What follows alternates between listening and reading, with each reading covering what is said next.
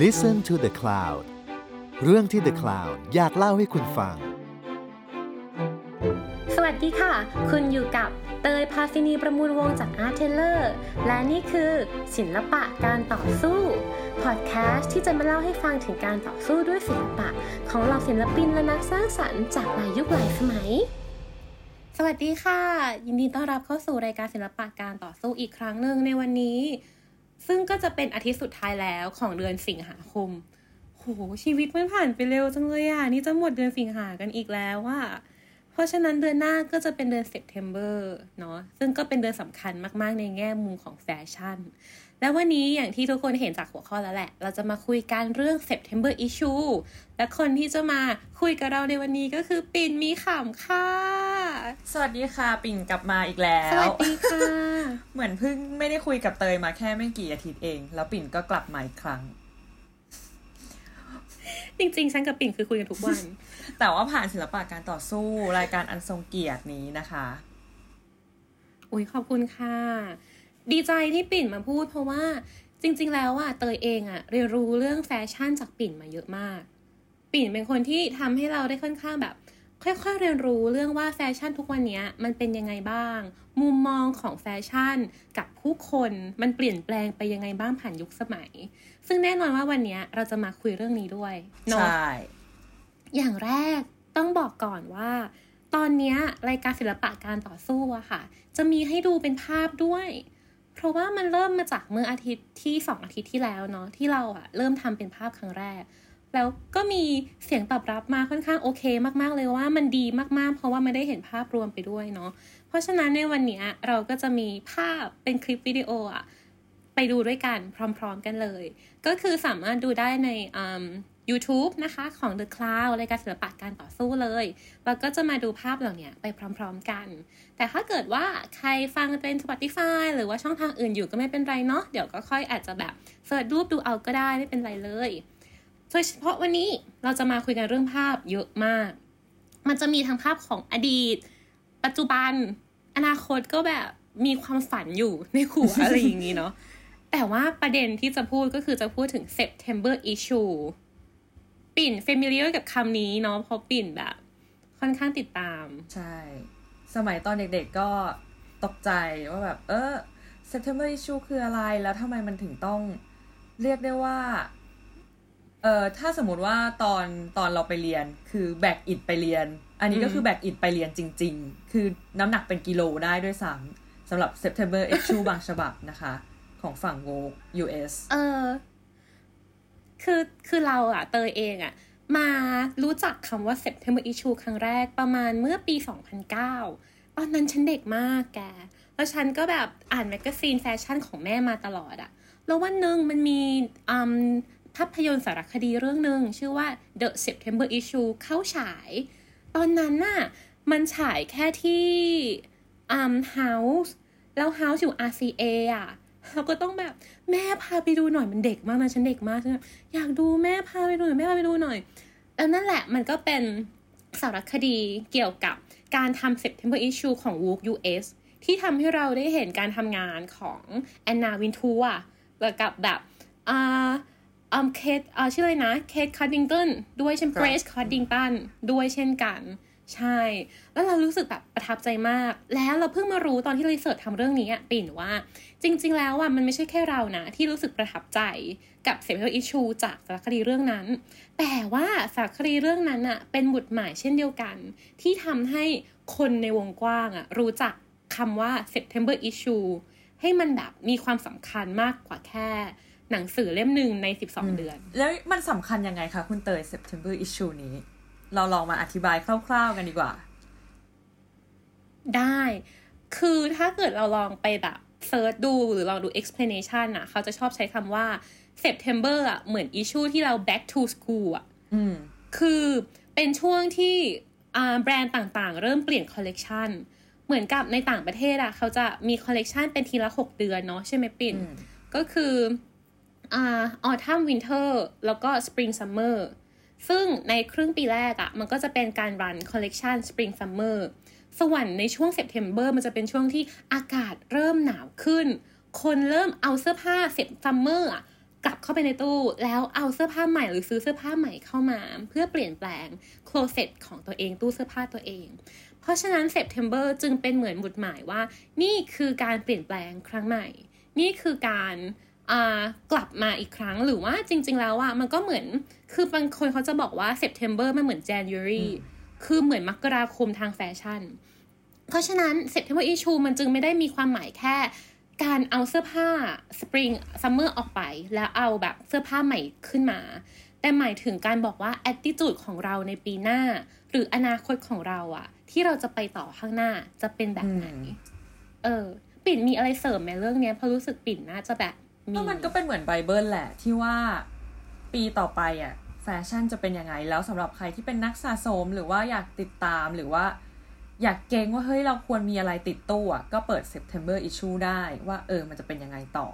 เราจะได้เห็นว่าภาพวงการแฟชั่นที่กำลังจะเกิดขึ้นอะ เขามองกันยังไงด้วย อืม ใช่ เออ คือจริง ๆ อะ เท่าที่อ่านอ่านมาเขาจะบอกว่าทุกวันเนี้ยแฟชั่นเขาพยายามทำตัวเป็น seasonless มากขึ้น ซีซันเลสหมายถึงว่าอยู่ออกเสื้อผ้ามาอย่างเงี้ยใส่ได้เรื่อยๆ ไม่จำเป็นจะต้องแค่จำเพาะ 6 เดือนนี้ หรือโอปีนี้เท่านั้นแต่ว่าต้องไปได้เรื่อยๆ และ September issue ก็ยังคงสำคัญอยู่เหมือนกัน ในแง่การพิจิตรต่อไปว่าจะเป็นอย่างไร และมันอยู่ที่ว่าใครจะมาขึ้นปกด้วยนะ ใช่ไหมอันเนี้ยอันนี้ก็สำคัญมาก เพราะว่าคนที่เป็นเฟสของปก September issue มันจะบอกว่า เฮ้ยทำไมต้องเป็นคนนี้ และ เดี๋ยวนี้ช่วงประมาณปีสองปีมาเนี้ย September issue อะของโวกเริ่มมีธีม ซึ่งจะเป็นธีมที่แจกไปทั่วโลก ใช่ มันเพิ่งเริ่ม คือเพิ่งเริ่มมาเมื่อปีที่แล้วเนาะที่ที่โวกได้แบบว่าเขาเรียกอะไรรวมกันเป็นหนึ่งแบบเป็น global ที่แบบว่ามี 26 ฉบับ เราก็จะแบบทำภายใต้ธีมเดียวกันเลยใน September issue แล้วก็ครั้งนี้เป็นครั้งที่ 3 ครั้งแรกเมื่อ September ปีที่แล้ว แล้วก็ครั้งที่ 2 เมื่อ January ก็คือ creativity เนาะแล้วก็มาสู่ครั้งนี้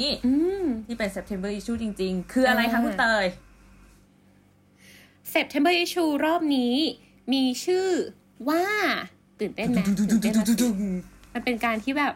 รอคอยกันมายาวนานมาก New Beginning คือมันมีคำโปรยว่า it's a new day for fashion แต่ชื่อเลยอะชื่อ New Beginning ชื่อธีมเพ ราะฉะนั้นอะมันก็คือจะเป็นการตีความของแต่ละที่แล้วว่า แล้ว new beginning ของคุณล่ะ จะคือหมายความว่าอะไร แต่ก่อนมาถึงจุดนั้นปิ่นฉันอยากชวนจะดูว่า แล้ว September issue เก่าๆล่ะ มันมียังไงบ้างไหมที่แบบปิ่นชอบหรือว่าฉันชอบ เพราะว่าอย่างที่เราบอกว่า creativity มันแบบมันสุดมากๆอะในอิชูเหล่านี้อะเนาะใช่ค่ะ อะ กลับไปสักนิดนะ อะ ไปค่ะคุณเตย ค่ะ ขอชวนปิ่นคุยก่อนเรื่องปกนี้ได้ไหมคะอะฉันบอกก่อนว่ามันคือปกเออร์วิงเพนตอนปีหนึ่งเก้าสี่สามใช่ก็คือปกเนี้ยถ้าถามว่าเราชอบปกโวกปกไหนมากที่สุดอะเราก็จะบอกเตยตลอดว่าฉันชอบปกนี้มาก เพราะว่ามันมันคือการเออถ่าย still life เนอะแบบที่เรารู้จักหรือเข้าใจกัน คือมันไม่มีคนเลยมันมีแต่สิ่งของ แล้วอันนี้ก็เป็นภาพสีภาพแรกของ Irving Penn ด้วยที่ถ่ายนะคะ ซึ่งเขามาถ่ายให้กับโวกแล้วนี่ก็เป็นภาพแรกที่เขาเรียกได้ว่าเป็นแบบปกดิบเดบิวต์เขาเลย ที่ทำให้กับโวกซึ่งเรารู้สึกว่า ภาพเนี้ยมองกี่ทีอะสำหรับเรามันคือคลาสสิกแล้วมันก็ทำให้เห็นว่า เออ มันมีอะไรอยู่บ้าง ในในแฟชั่นตอนนั้นอะไรเงี้ยซึ่งแบบไปดูราคาคือเท่าไหร่เองอะสามสิบห้าเซนเองปะในตอนนั้นถูกจังเลย มันก็เลยตาตึงใจเราว่าแบบเออถ้าพูดถึงปกโวกที่เราชื่นชอบอะเราก็จะยกให้กับภาพนี้ที่เออร์วิงเพนถ่ายใช่ แล้วเต้ยหล่าว่าไง อืม โอ้ของฉันน่ะฉันชอบปกเมื่อปีสองศูนย์สองศูนย์คือมันเป็น September issue ที่เราไม่สามารถมาถ่ายแฟชั่นเซตได้ เพราะว่าโควิด มันเลยกลายเป็นว่าเป็นโจทย์หนักมาก ๆ ว่าจะทำยังไงดี editorial team เลยตัดสินใจว่า เราจะให้ painter อะเป็นคนทำปกให้เรา คือศิลปินภาพวาดอะค่ะ มาทำปกให้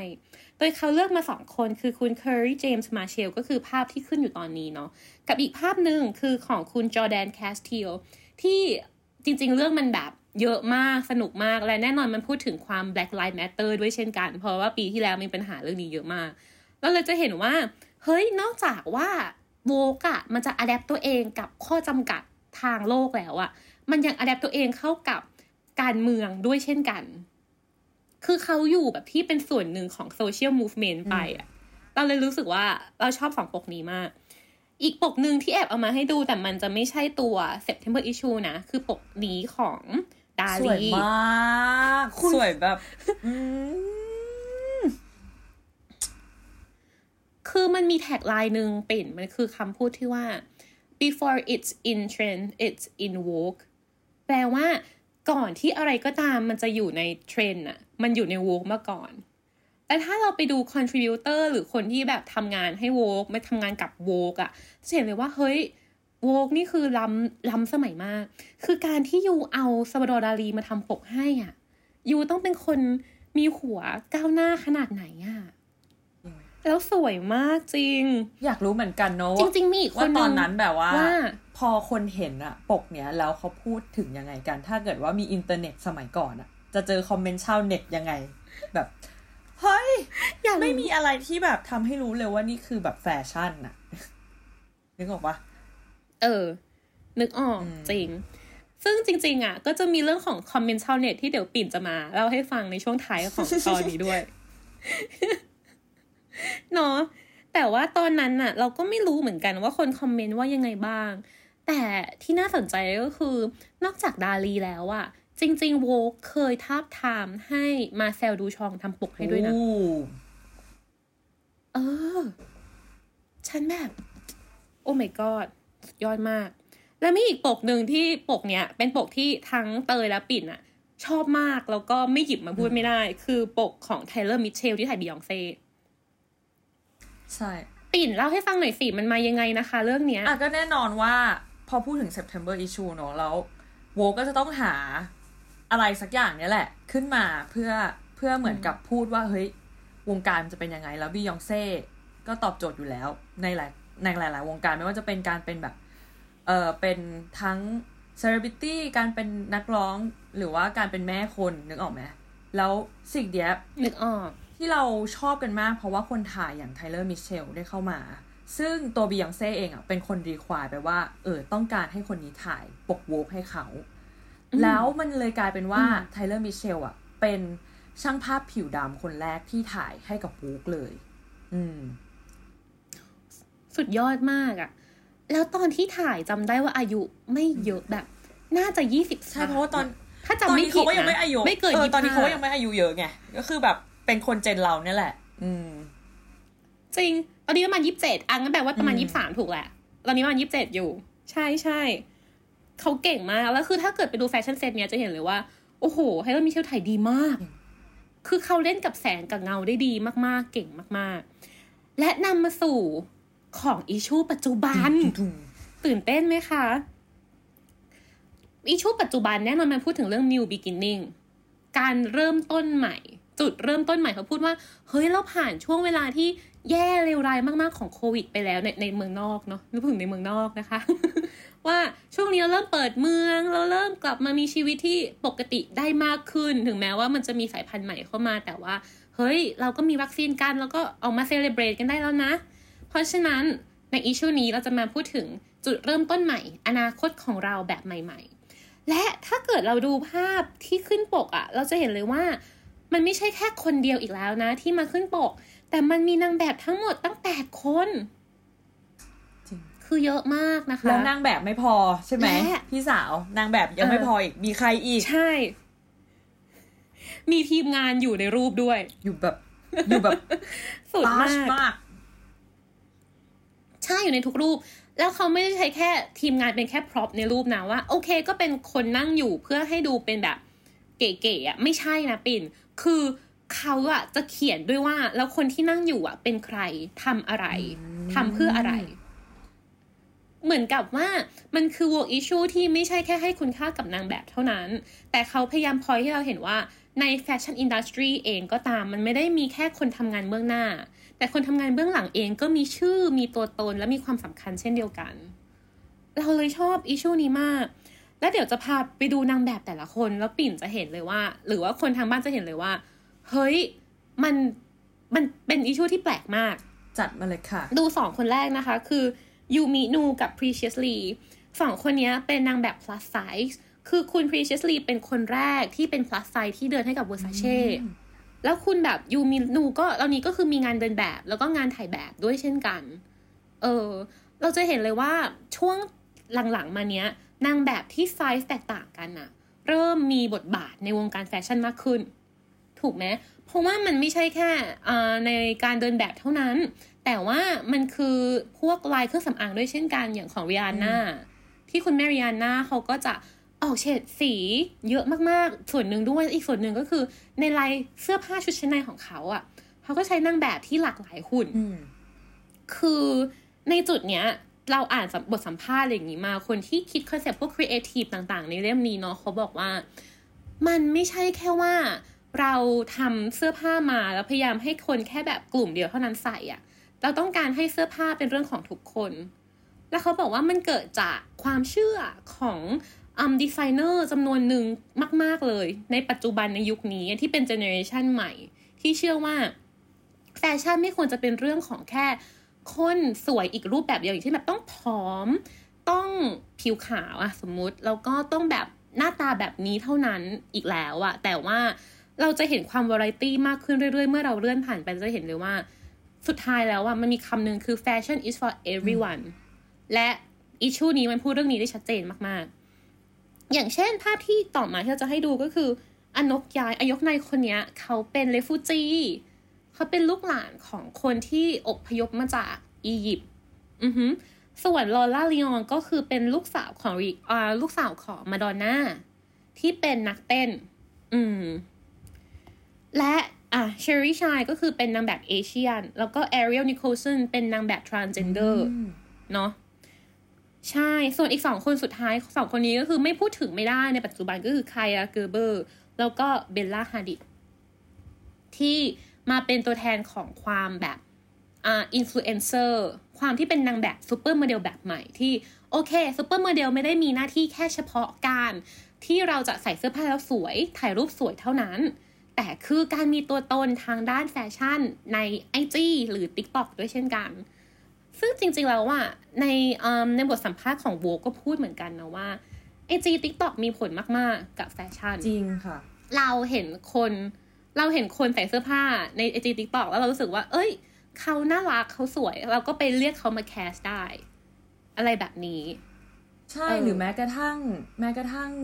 การเลือกแบรนด์ขึ้นไปเดินให้ fashion week เองก็ตาม IG ก็มีผลเหมือนกันเพราะว่าอย่างแบรนด์โทโมโคอิมิสึก็คือ เอ้ยโคอิซุมิเอาใหม่นะคะ แบรนด์โทโมโคอิซุมิเนี่ยเขาก็ได้รับการพบเจอจากสไตลิสต์ ผ่าน IG เนี่ยแหละ แล้วก็คือเรียกไปเลยว่า อะ คุณไปทำโชว์ของเราให้ที่ New York Fashion Week ได้ไหมอะไรเงี้ยเมื่อปี 2019 นะคะ ซึ่งเขาก็ได้ทำงานมาตลอด เราก็จะได้เห็นจากภาพที่เราเปิดอยู่ตอนนี้ก็คือเป็นเซตที่เขาเนี่ยได้ทำกับ issue ใน September นี้ก็คือการ upcycling กันนะคะ ระหว่าง 2 แบรนด์ อย่างแบรนด์ Margiela กับแบรนด์ของเขาหรือโทโมนั่นเองเนาะใช่ที่ภาพที่เราหยิบมาก็จะเป็น การที่คุณจอห์นเนี่ยจาก Margiela เนี่ยได้ชุดชุดแต่งงานของฝั่งโทโมโคอิซูมินะคะมา แล้วเขาก็จากที่เราดูเนาะเตย ก็คือแบบสุดยอดมากอะ่ะ คือเขาทำการแบบคลี่ตัว ruffle อะทั้งหมด แล้วมาถักใหม่ แล้วเราจะเห็นว่ามีชุดด้านข้างอยู่ ที่เป็นคนใส่บูทสีเหลืองเนี่ย ก็คือผ่านจากการถักใหม่ของ ruffle ในชุดนั้นขึ้นมา เพื่อเป็นการแบบเหมือนเขาเรียกว่าอะไรอะเน้นย้ำเรื่องแนวคิด upcycling ของ Vogue ใน issue นี้เนาะที่จะพูดเรื่องสัสเตนด้วย ในขณะเดียวกัน คุณจอห์นก็ได้ส่งชุดไปให้โทโมเหมือนกันค่ะ อ่า เราเปิดดูในภาพถัดไปเลย นี่เลยนะคะ เขาก็ได้หยิบชุดนี้ขึ้นมาใช่ของเมื่อ เป็นชุดที่โด่งดังมากจาก Met Gala ที่ริฮันน่าได้ใส่เนาะแล้วเขาก็ส่งมาให้โทโมโคอิซูมิเนี่ยแหละทำว่าจะทำยังไง ซึ่งโคอิซูมิก็เป็นคนที่ชอบสีสันอยู่แล้ว เพราะว่าเขาเคยบอกว่าจริง ๆอะ reference ของเขาอะเขาโตมาจากการดูแบบเซเลอร์มูนอะไรอย่างนี้เลย ดังนั้นอะสีในชุดอะมันก็ reference มาจากตรงนั้นด้วย น่ารักโนแล้วก็เขาก็บอกว่าเฮ้ยเมื่อก่อนอะคุณจรก็ทำเสื้อผ้าสีนี้เหมือนกัน เขาก็เลยได้เอามาลง ในเซตนี้นะคะ เป็นชุดที่เราเห็นอยู่เป็นแบบสมบูรณ์ใช่ ขอบอกอีกนิดนึง ฉันชอบรูปคุณโฮโมมากในสไลด์นี้เห็นไหมที่เป็นดอกไม้ เธอถ่ายโดยใครรู้ไหมคะน่ารักทีมใครวอลคะเกอร์ค่ะ จริงเหรอน่ารักมาก ใช่ปกติเราจะเห็นคุณทิมวอล์กเกอร์ถ่ายแบบอลังการงานสร้างเนาะแต่พอมาเป็นอย่างเนี้ยเราได้เห็นว่าใช่เฮ้ยมันมีความน่ารักอะแต่มันก็มีแบบ element เล็กๆอย่างดอกไม้ที่โผล่ขึ้นมาจากหัวอยู่อะไรอย่างนี้ อะใช่ อันนี้ก็เป็นอีกใช่หนึ่งเกร็ดเล็ก ๆ น้อยๆเนาะที่ได้มาจากเอ่อ September issue นี้ ใช่ จริง ซึ่งทุกสิ่งที่เราพูดกันไปอะสามารถไปดูคลิปได้เลยนะ ใน Vogue US คือในช่องของเขาช anel ของเขาก็จะมีอัพคลิปนี่แหละ อย่างเช่น ที่เราพูดถึงนางแบบไปอะมันจะเป็นคลิปเลยที่เป็นนางแบบอยู่ใน ออฟฟิศของ Vogue แล้วก็แบบโพสท่าอยู่แล้วคนก็ทำงานกันไปอะไรอย่างเงี้ยหรืออันนี้สนุกมากคือเรื่อง upcycling อันเนี้ยเขาเป็นคลิปเลยว่าส่งกันยังไงทำงานกันยังไง ใช้เวลากี่ใช่วัน process การทำงานปิ่นคะใช้กี่วันนะคะเฮ้ยตอนนั้นแบบเขาพูด detail เยอะมากเลยอะอย่างของฝั่ง Margiela คือก็ดูทำกันแบบยิ่งยวดอะนานมากอะเพราะว่าต้องดึงออกมาแบบ ใช้เวลาแบบติดต่อกันไม่นอนแบบสามวันอะไรอย่างเงี้ยคนหนึ่งถักคนเดียวเท่านี้อะไรอย่างเงี้ย เออแล้วเราจะได้เห็นว่าแบบเบื้องหลังอะดีไซเนอร์อะเขาทำงานกันยังไงด้วยเนี่ยเราชอบมาก เพราะเราอะอยากเราชอบดูเบื้องหลังไงแล้วเราเห็นแล้วแบบ โอ้ยทุกคนอืมแบบมารุมที่เสื้อผ้าชุดนี้ชุดเดียวอะไรเงี้ยเพื่อที่จะแบบพูดถึงแบรนด์ identity ของตัวเอง แล้วก็พูดถึงความเป็นไปในแฟชั่นในตอนนี้ด้วยอะไรเงี้ยอืม แนะนำค่ะแนะนำอืมใช่ ดีมากเลยอะ่ะ คือพอเรากับปิ่นเราไปทำกันบ้านเราดูดูๆกันอย่างเงี้ย เรารู้สึกว่าเราสามารถสรุป identity ต่างๆ หรือแบบ issue ในประเด็นนี้ที่สำคัญออกมาว่านี่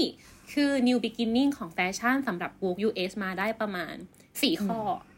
ข้อที่หนึ่งคือ IG TikTok culture ที่แน่นอนมันมีผลกับแฟชั่นแน่ ๆ อยู่แล้วอะใช่ไหมอย่างเช่นคุณโทโมเองก็ถูกค้นพบในใช่ IG อีกอย่างหนึ่งที่เขาพูดถึงคือทุกวันนี้การ cast นางแบบอะเราไม่ได้ cast แค่ว่าใส่ชุดสวย หรือว่าโอเค พูดถึงความหลากหลายได้ไม่ใช่แค่นั้นแล้วนะ แต่ว่านางแบบคนนี้มี attitude แบบไหน เขามี persona ของตัวเองในแบบ IG ยังไงบ้าง คือสมมุติว่าเป็นแบรนด์ที่พูดถึงเรื่องการแบบ sustainable อืมอย่างเงี้ยเขาก็จะดูว่าแล้วนางแบบคนเนี้ย เขาเป็นคน sustain ไหม เขาพูดเรื่องการอนุรักษ์ด้วยหรือเปล่า อืมอืมเพราะฉะนั้นน่ะเหมือนก่อนมันจะมีคำหนึ่งคำว่า um carry the clothes ก็คือนางแบบคนเนี้ย เฮ้ย เอาเสื้อตัวนี้อยู่อะตอนนี้มันขยายขอบเขตไปแล้ว ก็คือเราต้อง carry ไม่ใช่แค่ความงามของเสื้อผ้า แต่เรา carry identity และ agenda หรือเรื่องราวของแบรนด์ด้วยอืมเช่นกัน อืม ใช่ค่ะ แล้ว แล้วฉันน่ะรู้สึกว่า คือในเนมก็พูดแหละว่า จริง ๆ IG กับ TikTok อะ มันก็มีทั้งข้อดีและข้อเสียใช่ไหมอืมปิ๊กแน่นอนอยู่แล้ว คือ คือข้อดีของมันก็อย่างเช่น อย่างเงี้ย เราสามารถที่จะ discover นางแบบใหม่ ๆ หน้าตาใหม่ ๆ โดยที่ไม่จำเป็นจะต้อง โอ้โห ไปออดิชั่นอะไรอย่างนี้อีกแล้ว ข้อเสียของมันก็มีคือการที่ IG culture เองอะ่ะก็พยายามสร้างความงามเมสระดับหนึ่งขึ้นมา อย่างเช่น การที่อย่างที่เราเห็นกันเนาะดาราอย่างเงี้ย เวลาอ่าสวยจะต้องสวยแบบหนึ่งเท่านั้น หรือ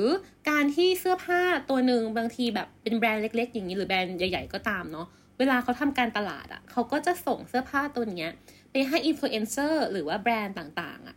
พร้อม ๆ กันหรือดาราพร้อม ๆ กัน ประมาณสมมติเอเลเซยี่สิบคน แล้วให้ทุกคนอะใส่แล้วลง IG พร้อมกัน แล้วมันจะกลายเป็นเทรนด์ fast fashion อีกแบบหนึ่งว่า เฮ้ย คนรู้สึกว่าทำไมมาเลือกไอจีแล้วอะมีคนใส่ชุดเนี้ยเต็มไปหมดเลยใช่แล้วทุกอย่างมันเร็ว มันก็จะทำให้เกิดข้อเสียนี้ใช่ทุกอย่างมันเร็วมากอืมยิ่งขึ้นอย่างที่เราเคยพูดไปเมื่อกี่ EP ที่แล้วเนอะเรื่องแฟชั่นว่าแบบ พอมันมี culture IG อะไรเงี้ยขึ้นมา คอนเทนต์มันต้องผลิตเร็วขึ้น เพราะว่าทุกคนเสพสื่อทุกวัน มันก็เลยทำให้แบบ ทุกอย่างมันบางทีมันก็ไม่คอลี่ฟายไปเสียทุกอย่างจากคอมเมนต์ช่างภาพเองที่แบบผลิตงานออกมาก็คือต้องทำเร็วขึ้น ทุกอย่างถูกทำในคอสที่ต่ำลง เพราะว่าอืมต้องผลิตเยอะขึ้นอะไรอย่างนี้ด้วย ใช่อืมเออ ถ้าสนใจเรื่องเนี้ยปิ่นพูดไว้ละเอียดในตอน um, Fashion and Art in COVID era เนอะน่าจะแบบสักพักที่แล้วอะไรอย่างนี้ อีกอย่างหนึ่งที่น่าสนใจมากคือมันจะมี TikTok ที่แบบฮอลเสื้อผ้าอ่าที่แบบฉันซื้อเสื้อผ้าชีอินมาหนึ่งหมื่นบาทแล้วก็ โอ้โห กระจายทั่วห้องแล้วก็ถ่ายอะไรแบบนั้นอะเออก็มีอยู่เยอะ หรือความต้องการที่จะซื้อเสื้อผ้าใหม่เรื่อยๆ เพื่อใส่เสื้อผ้าใหม่ใน IG หรือ TikTok แล้วลงเรื่อยอืม จริงค่ะๆใช่แต่แน่นอนว่ามันก็ ต้อง balance กันไปอะเนาะทุกอย่างใช่แหละมันมีข้อดีข้อเสียหมดแหละค่ะ จริง ๆ แล้ว จริงค่ะ อีกข้อหนึ่งที่โอเค ปิ่นพูดไว้ชัดมากในในหัวข้อโทโมและจอห์นกา i เ n o for Magella ก็คือความ sustainability ความอ่ายั่งยืนทางเสื้อผ้าเนาะ อย่างที่เห็นเลยว่า เอ้ย บางทีกูตูอะ อันเนี้ยมันคือการแบบรีไซเคิลกูตู ถูกไหมคือชุดแบบโอ๊ตกูตูที่โอ้โหแพงๆ ใหญ่ๆ สวยๆ ที่อาจจะใส่แค่ครั้งเดียวในชีวิตด้วยซ้ำอย่างเงี้ย อย่างชุดแต่งงานนะแก ใครจะใส่ชุดแต่งงาน ไปเดินเล่นกับเพื่อนสมมติอย่างงี้อืมใช่ไหมล่ะ เอออย่างนี้อาจจะมีแต่ว่าชุดแบบพองๆ อะไรเงี้ย อาจจะไม่เหมาะนะคะแต่ว่าเราก็ต้องมาupcycling กันหรือมารีไซเคิลต่างๆ อะไรก็ได้เพื่อให้มันอะใช้ได้ยาวนานมากยิ่งขึ้น และใช้ได้อย่างเป็นรูปธรรม เป็นเรื่องเป็นราวมาก ไม่ใช่แค่ว่าใส่ครั้งเดียวแล้วก็จบอืมเก็บเข้าตู้ค่ะ แล้วก็ให้ปลวกกิน อันนี้ไม่ sustain ไม่แต่มันมันทำให้เห็นไงว่า เออมัน limit ของเสื้อผ้า มันถูกขยายขอบเขตมันกว้างขึ้นไปแล้ว มันไม่ได้อยู่แค่แบบ ชิ้นนี้เป็นเจ้าของแค่แบรนด์เดียวแล้วอะ่ะ มันทำให้เห็นว่า เออมันทำมันทำอุ๊ยต่อดีไปได้อะมันไม่จำเป็นต้องหยุดแค่ลุคนี้แบบ stand for Margiela สุดๆ ใครก็รู้ว่านี่คือของ Margiela แต่ในขณะเดียวกันแบบอืมแล้วไงอะ่ะ ก็ปีนี้มาแบบ ก็ฉันจะโยนไปใส่ ruffle ขนแบบฟูพองเซเลอร์มูนอะไรไปเลยก็ได้ มันไม่จำเป็นแล้วอะ่ะ ที่เสื้อผ้าต้องหยุดอะ่ะ มันไปต่อได้ อืม อืม พอพูดเรื่องนี้ปุ๊บอะขอนอกเรื่องอันนึงได้ไหมนิดนึงให้นิดนึงอะ นิดนึงขอนอกเรื่องนิดนึงคือ ที่ปิ่นพูดมา พอสุดท้ายพอมาฟังอะ มันเหมือนเรากลับไปยุคประมาณเมื่อสองร้อยปีที่แล้วนะอืมเพราะว่าในสมัยก่อนอะก่อนที่เราจะมี industry fashion industry ในฐานะอุตสาหกรรมอะแฟชั่นหรือว่าเสื้อผ้า มันเป็นเรื่องที่อยู่กับเรานานมาก คือแกใส่เสื้อหนึ่งตัว แกใส่ชุดเดรสหนึ่งตัวอย่างเงี้ย แกส่งต่อให้ลูกได้ ส่งต่อให้หลานได้ แล้วแฟชั่นมันไปช้า คือคิดออกไหมว่าเราไม่มีไอจีเราไม่มีอะไรเรามีแต่จดหมาย เรามีแต่เดินไปเจอเพื่อนบ้านอะเพื่อนบ้านใส่อะไรอะไรอย่างนี้ เพราะฉะนั้นอะเสื้อผ้าหรือแฟชั่นมันจะอยู่ช้าอย่างเช่นแบบสิบ10 ปียี่สิบปี แต่ไม่ว่าแฟชั่นจะเปลี่ยนยังไงนะ เขาจะเอาเสื้อผ้าเดิมอะไปแก้ เหมือนที่ปิ่นพูดเลยว่า มันคือการส่งต่อว่าชุดเนี้ย แบรนด์เนี้ยส่งต่อให้อีกแบรนด์หนึ่งแล้วให้เขาเอาไปอัพไซคลิงสมัยโบราณเหมือนกันเด้เลยคือ เรามีเสื้อผ้าหนึ่งตัวที่คุณวุฒิคุณยายให้เรามา แล้วเราบอกว่าเฮ้ย ชายกระโปรงแบบเนี้ย ยาวไปแล้วไม่ฮิตแล้ว เราเอาไปให้ช่างอะแก้ชายกระโปรงให้อืมหรือเอาไปปักเพิ่ม อะไรแบบเนี้ย จริง ๆ แล้วสิ่งนี้เป็นสิ่งที่เกิดขึ้นมานานมากๆแล้ว แต่มันถูกแบบหมดความสำคัญลงในช่วงที่แฟชั่นกลายเป็นอุตสาหกรรมอ่าและเริ่มเกิดการผลิตเสื้อผ้าแบบ mass production มากยิ่งขึ้น อย่างนี้นี่เอง สนุกไหมเกคะร็ดประวัติสนุกศาสตร์เล็กน้อยเนาะอืมจริง แต่ถ้าเกิดสนใจวันไหนเราต้องมาคุยเรื่องนี้กันลึกๆนะ เรื่องประวัติศาสตร์พวกเสื้อผ้าพวกอะไรอย่างเงี้ย เพราะเราแบบชอบช่วงนี้มากคุณเตยช่ำชองมากค่ะ เรื่องเสื้อผ้า ส่งมาให้ดิฉันดูตลอด เป็นชุดยุคนี้สวยมาก แก F ไหมอะไรอย่างเงี้ย F ที่ไหนก่อน อืม อยู่ใน museum จริงจริงจริง คือ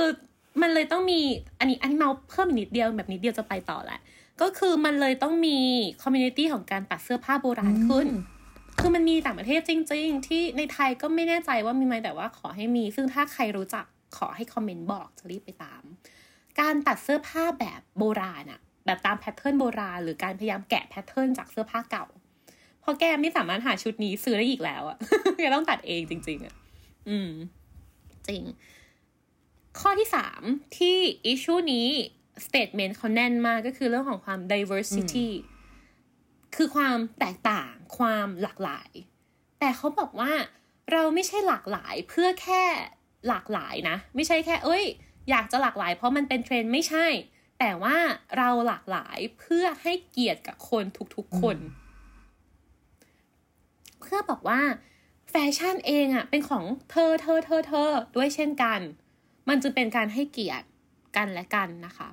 เพราะฉะนั้นมันนำมาสู่อีกคำถามหนึ่งที่น่าสนใจมากคือ อ้าวแล้วอย่างนี้ใครๆก็เป็นนางแบบได้ใช่ไหมคะ อืมพี่สาวว่าไงอะ ก็ใช่นะ คืออันเนี้ยฉันก็ถามตัวเองเหมือนกัน แต่ว่า ก็พยายามไปรีเสิร์ชพยายามไปอ่านบทสัมภาษณ์อะไรอย่างเงี้ย แล้วก็มีนางแบบหลาย ๆ คนเลยทั้งรุ่นเก่ารุ่นใหม่ที่เขาจะบอกว่าประมาณว่า การถ่ายแบบอะมันไม่ใช่แค่ไปยืนหน้ากล้องเราจบนะ เราต้องเป็น แบบเหมือนอ่านักเล่นละครใบด้วยอะคือมันต้องมีมันตัวต้องตีโจทย์ให้แตก เราต้องแสดงออกทางสีหน้าทางดวงตาให้ออกอะไรแบบเนี้ย เพราะฉะนั้นใช่ไหมว่าทุกคนเป็นนางแบบได้ ใช่ แต่ว่ามันก็มี skill set หนึ่งเหมือนกัน ที่ you จะต้องฝึกฝนและแบบต่อสู้เพื่อเป็นนางแบบมืออาชีพ อืม แล้วปิ่นล่ะคะคิดยังไงคะเรื่องใครๆก็เป็นหรอได้อะเหรอ ใช่ค่ะ มันทุกอย่างทุกอาชีพใครๆก็เป็นได้อยู่ที่ว่าเราจะทำยังไงให้เราได้เป็นแบบมีเส้นทางยังไงให้ไปถึงตรงนั้น แล้วเราจะทำหน้าที่ตรงนั้นได้ดีจริงๆไหมอะไรเงี้ย อืม ฉันว่ามันมันก็เป็นได้หมดแหละอืมอืมอืมค่ะ อันนี้ถามนิดนึงว่าอ่าเหมือนกับเห็นนิตยสารแห่งหนึ่งในประเทศไทย ที่เขาอะมีแบบอิมีอิชูหนึ่งที่เขาพูดแล้วเขามีบทความว่า การเอา LGBTQ ก็ตามหรือเอา transgender หรือเอาแบบ plus size มาก็ตามมาเป็นแบบนางแบบอะมันคือการ queer bait คือการแค่พยายามทำให้เป็นกระแส แบบเหมือนคลิกเบสอย่างเงี้ย อันนี้ปิ่นคิดยังไงคะ คิดยังไงหรอ ไม่ส่วนตัวคือถ้ามันไม่ไม่ทำนะ ถ้านิตยสารแฟชั่นไม่พูดถึงไม่ทำอะเราจะดูจากที่ไหนได้ ต่อให้มันจะเป็นการคลิกเบสก็จริงอะแต่มันก็สมควรมี สิ่งนี้เป็นหมุดหมายด้วยไหมอะไรอย่างเงี้ยเพราะไม่งั้นแล้วเป็นแฟชั่นแต่ไม่พูดถึงมันเลยอะมันจะอยู่ตรงบริบทไหนของสังคมอยู่ในตรงไหนของสื่อที่จะกล้าพูดสิ่งนี้ขึ้นมาได้แล้วคนจะเห็นว่ามันเฮ้ยเพราะว่านิตยสารต้องยอมรับว่ามันคือสื่อ mass ถูกปะมันสื่อสารกับกับคนในวงกว้างอะแต่ประเด็นเนี้ย ถ้าแฟชั่นไม่พูดอะเฮ้ยได้เหรอ นึกออกปะอืม แล้วนึกออกแล้วนึกออกแล้ว community นี้ใครจะพูดถึงอะก็คือจะต้องอยู่ยังไงหรออะไรเงี้ย อืม อันนี้สำหรับฉันนะ อืม เห็นด้วยเห็นด้วย คือจริง ๆ คนที่วิพากษ์วิจารณ์ก็จะเป็นในแง่ แบบไม่ค่อยเห็นด้วยกับบทความนั้นเท่าไหร่หรอก ซึ่ง ซึ่งเราก็ไม่เห็นด้วยกับบทความนั้นเหมือนกัน เรารู้สึกว่ามันควรจะเป็นเรื่องที่เรา normalize มันได้แล้วอะเป็นเรื่องธรรมดาได้แล้วที่ ทุกคนเป็นอะไรก็ได้ เราเห็นตัวเองในเสื้อผ้าของมาจิล่าได้ เราต้องเห็นตัวเองในงานของดีอออืมได้อะไม่ใช่ว่า เฮ้ยฉันจะต้องผอมเพื่อใส่ชาแนลมันไม่ควรเป็นแบบนั้นอีกแล้วอะคือถ้ามันอืมจะเป็นแบบคลิกเบสควียเบสอะไรอะ่ะก็คือทำให้มันจนคนคลิกคนเข้าใจคนตกเบ็ดนี้แล้วแบบเก็ตในคอมมูนิตี้นี้แล้วรู้แล้วรับรู้แล้วทุกอย่างเป็นปกติอะ่ะอันนั้นแหละคือผลสำเร็จมัน ดีกว่าไม่เริ่มเออออะไรเลยสำหรับฉันนะ อืม อืมใช่นึกออกอ่าแอเรียลนิโคลสันอะที่เขาเป็นนางแบบ transgender ที่ถ่ายในอืปมกนี้อะเหมือย้อนนกกัลับนไปเปิดดู เออ ใช่ก็คือคนคนทางฝั่งขวามือเนาะในใน YouTube ก็คือเขาก็พูดเหมือนกันว่า ถ้าสมมุติว่านี่จะเป็นแค่เทรนด์อะก็ลองมาปิดปากฉันดูสิ เพราะว่าถ้าเกิดเธอไม่ทำให้ แบบทุกๆ คนได้มาแคสนางแบนนางแบบได้ได้มาเดินแบบได้ในความอยากหลากหลายเหล่านี้ฉันก็จะพูดว่าทำไมต้องเป็นแบบนี้ล่ะ คือเราก็มีปากมีเสียงเหมือนกันอะเพราะฉะนั้นเราเองก็ต้องมีหน้าที่เหมือนกันที่จะไม่ทำให้มันเป็นแค่ใช่เทรนด์เราก็ต้องมีความเป็นกระบอกเสียงในตัวเองด้วยเช่นกัน ซึ่งสิ่งนี้จะนำมาสู่ข้อที่สี่นะคะ ของ อิชูนี้หรือจริง ๆ อันเนี้ยเป็นเรื่องที่เขาพูดกันมานานมาก ๆ แล้วในต่างประเทศคือ politics is in fashion too การเมืองก็อยู่ในแฟชั่นด้วยเช่นเดียวกันทำไมเพราะเขาบอกว่า เนี่ยอย่างที่เราเห็นในภาพหน้าปกวกเลยว่า มันมีทั้งการให้ค่าคนเบื้องหลัง มันมีการให้ค่า plus size refugee คนอบผู้อพยพเนาะหรือว่าคนที่อาจจะดูแบบนางแบบ ที่เราคนรู้ว่าไม่รู้สึกไม่มีสมองอะ่ะเขาก็จะพยายามมาเล่าว่า เฮ้ยจริง ๆ แล้วอะ่ะ คนนี้อ่านหนังสือนะ คนนี้คิดอย่างนี้นะ คนนี้เป็นคนแบบนี้นะ มากกว่าแค่ถ่ายรูปสวย เป็นคนหน้าตาเก๋ๆไม่ใช่อีกแล้ว หรือความเป็นแบบเอเชียน ความเป็นแบล็กความเป็นทรานเจนเดอร์ก็ตามอะ่ะเขาบอกว่าการให้ค่าทุกอย่างนี้เท่าเทียมกันนี่แหละ คือ politics เช่นเดียวกัน เพราะว่าเราอยู่ในยุคที่ generation เราพูดถึง me too movement พูดถึงการแบบ sexual harassment ว่ามันไม่ถูกต้อง พูดถึง black lives matter เนาะเพราะฉะนั้นอะมันก็คือเป็น generation เดียวกันที่จะผลักดันเรื่องความเท่าเทียมทางเพศ เรื่องความเท่าเทียมทาง beauty standard ด้วยเช่นกัน ใช่ แล้วเราจะเห็นเลยว่าอย่างที่เรายกมาตอนต้นเรื่องของแบบ issue เมื่อมันปี 2020 ที่แล้วอย่างเงี้ยว่า มันก็พูดชัดเจนมากจ้ะว่าแฟชั่น is political อะเออ คือ อย่าง issue นั้นขอกลับไปนิดนึงว่า เขาพูดชัดมากว่า Black Lives Matter ใช่และความดำก็สวยในแฟชั่นด้วยเช่นกัน อย่างภาพเนี้ยเขาพยายามเขาตอนที่เขาทำงานอะคือเขาทำแบบตอนแรกเขาบอกให้สองอาทิตย์ทันไหม คุณ Kerry James Marshall บอกไม่ทัน เพราะเขาต้องการจะบอกว่า คนที่ดำก็ matter นะ ความดำก็สวยนะ และสิ่งเนี้ยเป็นสิ่งที่ถ้าเกิดอย่างที่ปิ่นพูดเลยว่า ถ้าเกิดแกไม่ใช่นิตยสารแฟชั่น แล้วใครมันจะไปพูด ใช่เออแล้วใครจะพูดคะใช่แล้วเลยรู้สึกว่าสรุปสั้นๆ มีสี่ข้อที่เรามองเห็นใน work issue นี้คือขอสรุปใหม่นะคะหนึ่ง IG TikTok culture สอง sustainable สาม diversity และสี่คือ political สวยงามเนาะแล้วเดี๋ยวเราจะมามาดูกันต่อว่า อ้าว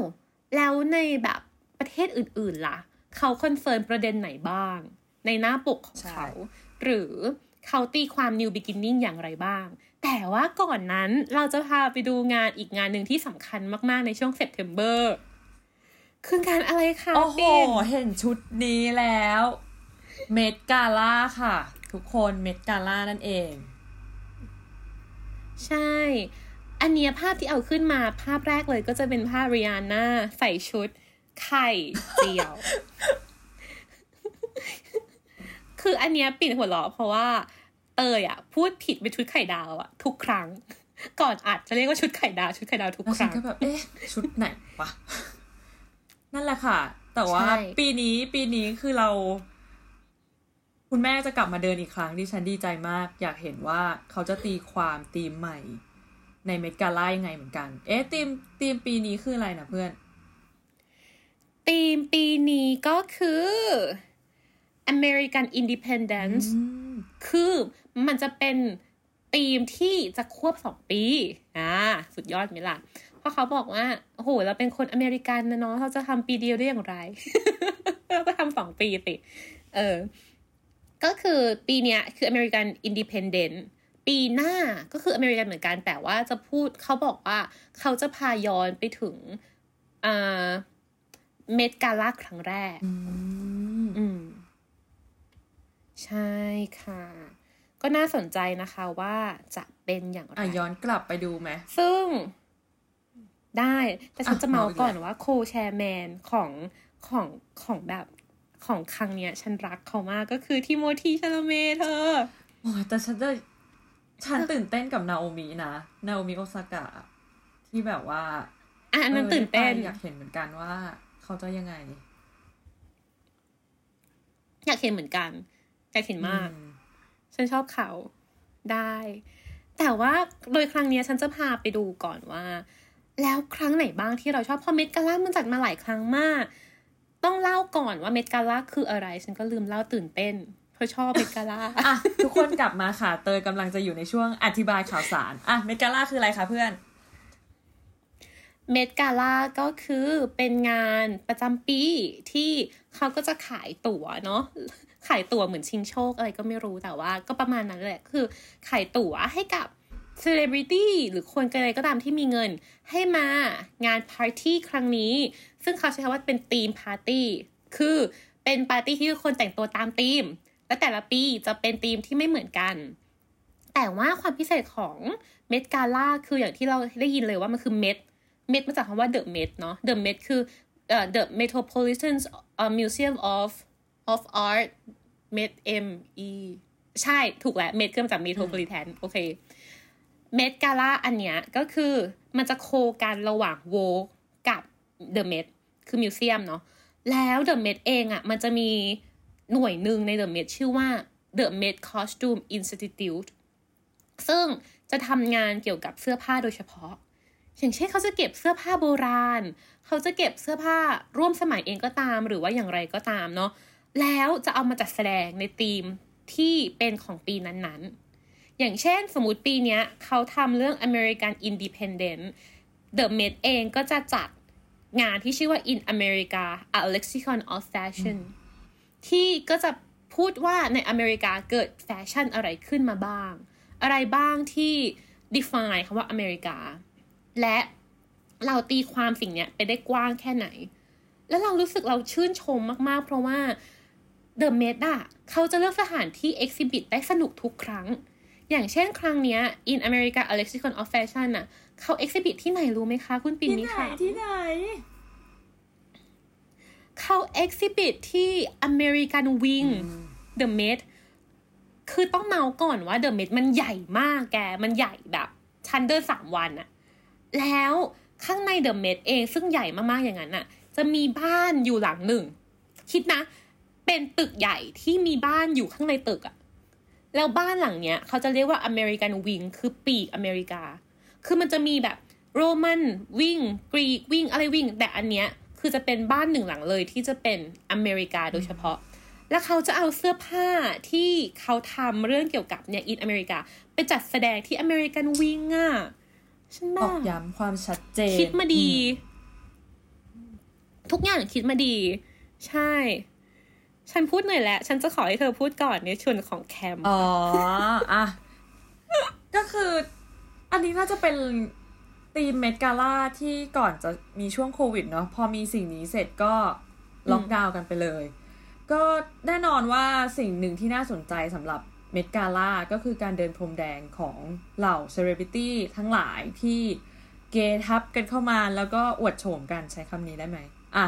นะคะ อย่างตีมของเมื่อปี 2019 ก็คือ Camp Note on Fashion ซึ่งเราเป็นคนชอบ ธีมนี้มากแบบมาก ๆ พอพอพอเห็นว่าเมดประกาศว่า ปีนี้แคมป์คือฉันกรีดมากแบบ นี่คือตัวตน นี่คือแบบ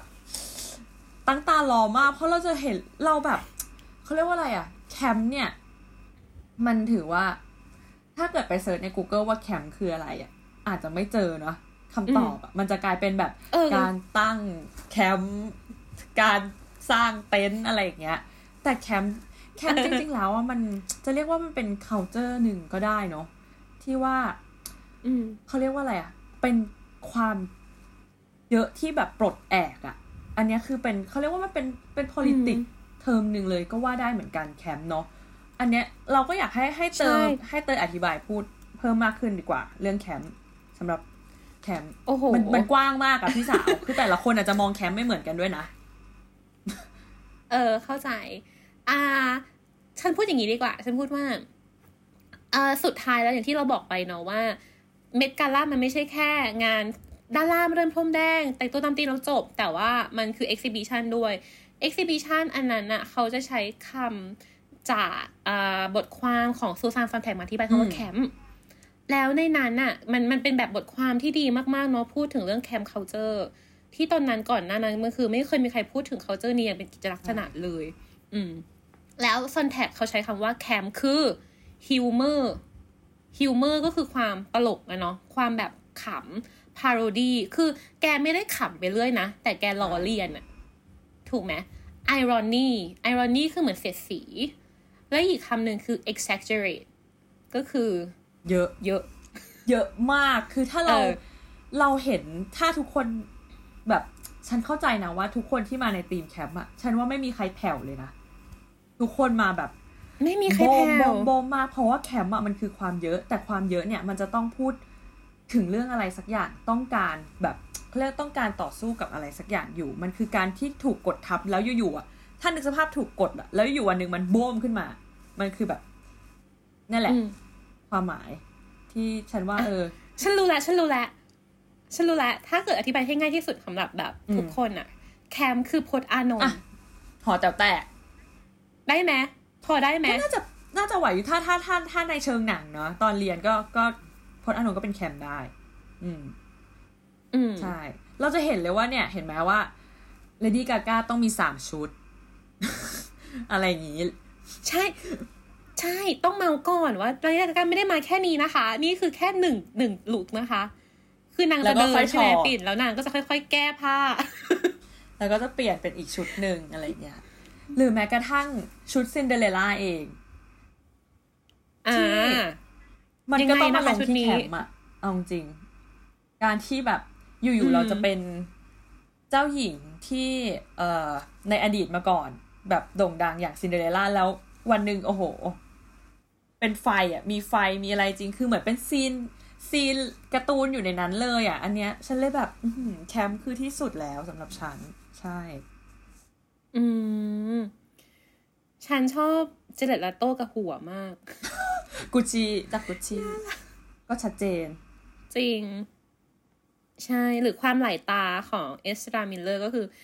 ไม่มีใครทำได้นอกจากคนนี้จริง ๆ นะคะ ใช่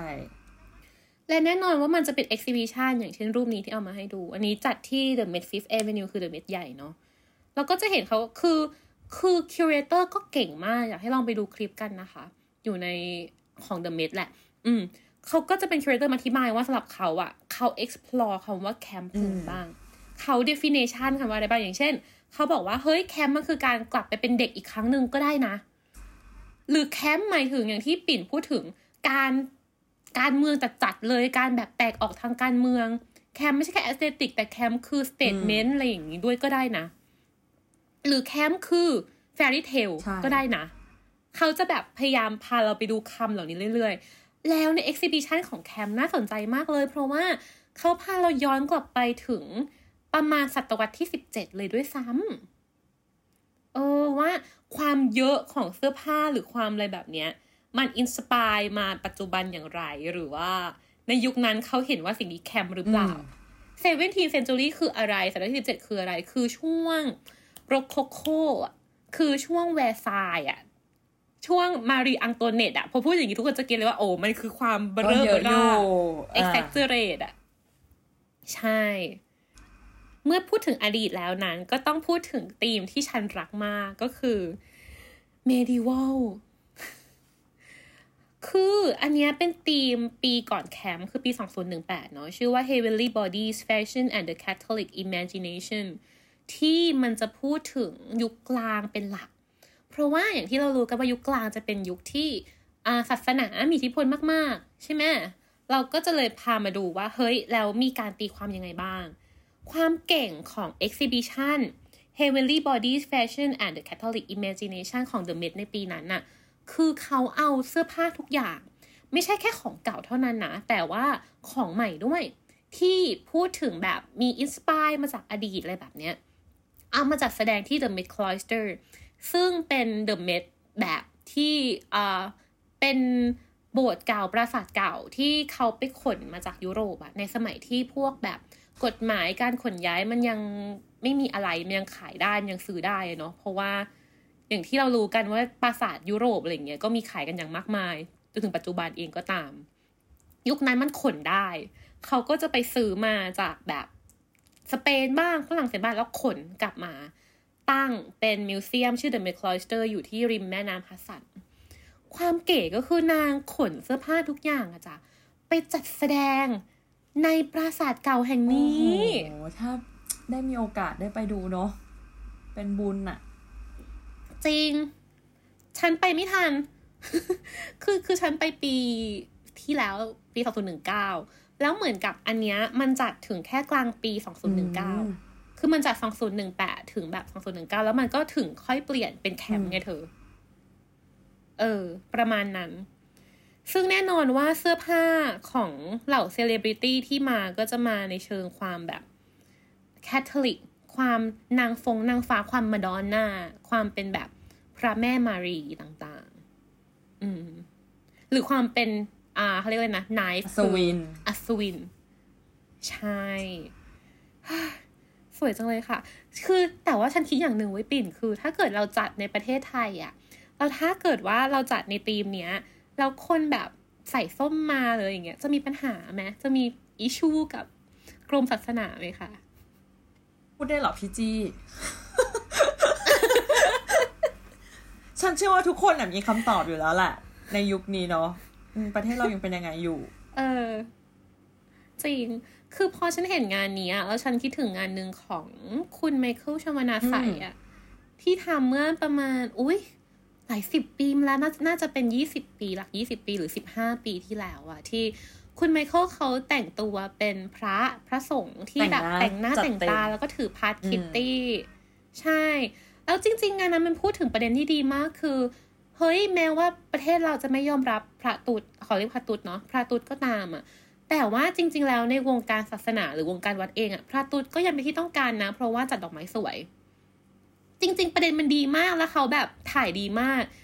แต่กลายเป็นว่าอ่ามันก็มีปัญหาเรื่องแบบอิชูกับศาสนาจักรแล้วก็ศาสนาจักรอิชูกับกรมศาสนา แล้วก็ต้องตรวจรูปอะไรอย่างนี้เนาะก็เลยรู้สึกว่า เออ พอมานั่งดูรูป The Met Gala Heavenly Body แล้วก็แบบ เธอการแต่งตัวเป็นพระแม่มารีอะ อะไรอย่างเงี้ยเนาะเราก็อยากเห็นแฟชั่นชะแฟก็ตาชั่มนไทยนั้นได้ทำอะไรอย่างนี้เหมือนกันนะกล้าพูดกล้าอะไรแบบจัดเต็มฉันว่าแซบฉันว่าแซบฉันว่าดี อืม ฉันว่ามันจะต้องค่อยๆดีขึ้นแหละแบบไม่ถึงว่ามันจะค่อยๆไปข้างหน้าตามความเดินทางของโลกกันนะจ๊ะใช่ค่ะ ต่อมาค่ะค่ะมา เราจะมาถึงเฟสสุดท้ายกันแล้วนะคะ หลังจากคือที่เรา สไปนุกพักมากไปชมสิ่งสวยงามในเดอะเมดกาล่าที่เดี๋ยวเราก็จะตั้งตารอที่จะเกิดขึ้นในวันที่เท่าไหร่สิบสามกันยาปะ อืม เนาะน่าจะแล้วก็ใช่กลับมาเออสู่นี่เลยค่ะ ปกโวกที่มาในธีม Deal Beginning นะคะ ในของแต่ละประเทศที่เราเห็นมาตอนนี้ละกัน ปิ่นขอเปิดด้วยอืมจากฝั่งออสเตรเลียเลย ซึ่งภาพนี้ ว่าไงเตยเห็นแล้วภาพนี้เป็นไงคะ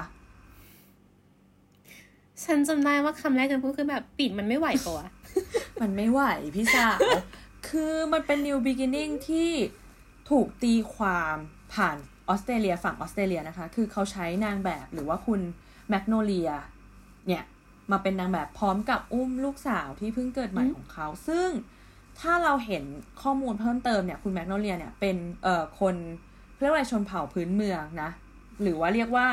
Yolngu นะคะ ที่เป็นชาวอะบอริจินรวมกันอยู่ฝั่งทางตอนเหนือของออสเตรเลีย ซึ่งเขาเนี่ยฝั่งชนเผ่านั้นมีความเชื่อเรื่องพระอาทิตย์ด้วย ซึ่งเราก็จะเห็นพระอาทิตย์อยู่ตรงนั้น แล้วอีกอย่างอะที่เขาต้องการพูดถึงอะคือการส่งต่อวัฒนธรรมเดิม หรืออย่างวัฒนธรรมชนเผ่าเนี่ยอืมไปสู่คนรุ่นใหม่ มันเลยเกิดการที่มีโมเดลคนนี้หรือคุณแมกโนเลีย อุ้มลูกสาวของเขา เพื่อเป็นการส่งต่อ หรือว่าเป็น new beginning ให้กับคนรุ่นใหม่ ต่อไป อันนี้คือการตีความของโวกในออสเตรเลียที่ดิฉันเห็นมาแล้วโอ้แน่นอนว่าเรื่องภาพถ่ายอันนี้ก็ไปถ่ายที่ทะเล ซึ่งมีคนเขียนไว้ด้วยว่าถ่ายช่วง7โมง22 นาทีนะคะ อันนี้ 722ทำไมต้องเป๊ะขนาดนั้นเขาคะบอกว่ามันเป็นพระอาทิตย์ขึ้นที่แบบมันจะได้แฟลร์พอดีพาดผ่านมาระหว่างพระอาทิตย์มันจะอยู่พาดผ่านระหว่าง คุณแม่กับคุณลูก เข้ามา แล้วทะเลอืมอูเออจริงแล้วทะเลสาบอันนี้ก็คือแบบว่าเอ้ยทะเลนี้ก็คือขึ้นชื่อเรื่องเป็นแบบ sunrise country ก็คือเป็นแน่นอนโด่งดังเรื่องพระอาทิตย์ขึ้น คือเราต้องบอกก่อนว่าอืมใน new beginning เนี่ย ของวกแต่ละที่ทั้ง 27 หัว 27 ประเทศด้วยกันรวมเจ้าใหม่อย่างสแกนดิเนเวียด้วยเนี่ย เขามีตรงกลางเลยร่วมกันคือพระอาทิตย์ ซึ่งเราจะได้เห็นต่อต่อๆไปอืมในแต่ละปกว่าเขาจะเอาพระอาทิตย์อะไปอยู่ในบริบทไหนนะคะ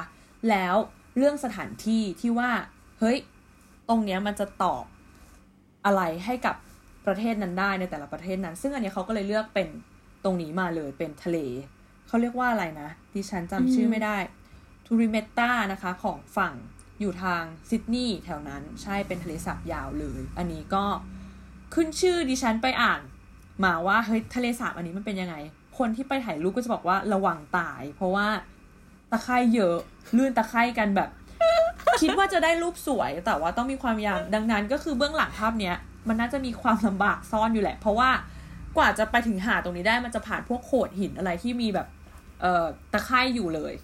แต่ว่าก็ขึ้นชื่อได้ว่าอืมสวยงามมากค่ะสำหรับปกนี้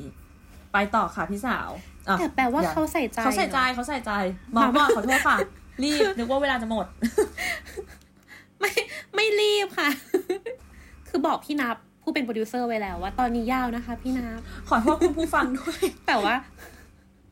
คนผู้ฟังน่าจะรู้น่าจะรู้คนแรกว่ามันกี่นาที ซึ่งตอนนี้เราอัดเรายังไม่รู้ว่ามันจะไปยาวแค่ไหนอาจนคจะกรุงเทพเชียงใหม่ถ้าเกิดว่ายาวก็คือแบ่งฟัง แบ่งฟังก็ได้เพราะตอนนี้เรามากัน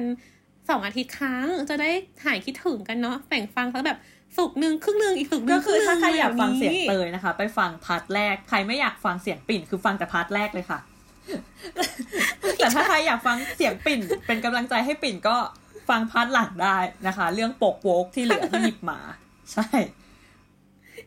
แล้วก็เรื่องแคมนะคะ ที่เป็นนางสาวแคม ฉันจะบอกว่าคือเขาใส่รายละเอียดมาก แม้แต่แบบหาดเองก็ตาม ซึ่งจริง ๆ ถ้าเกิด เขาไปถ่ายที่หาดใดๆก็ได้ที่มันถ่ายง่ายอะมันก็จะง่ายอะแล้วก็ไม่ต้องพูดอะไรอะเงียบแล้วๆก็ไปไม่ต้ออะงพูดถึงแบบการมีมาใหม่การส่งต่อหรืออะไรอย่างงี้คือไม่ต้องพูดก็ได้ เพราะว่าแบบก็ไปถ่ายที่ไหนก็ได้ ทุกที่ก็มีพระอาทิตย์ขึ้น ถูกไหมจริงใช่ค่ะเออนั่นแหละค่ะ ใส่ใจอ่ามาต่อเลยค่ะ อันนี้ค่ะเป็นของบิสซิตนะคะ หรือว่าฝั่งอังกฤษของเรา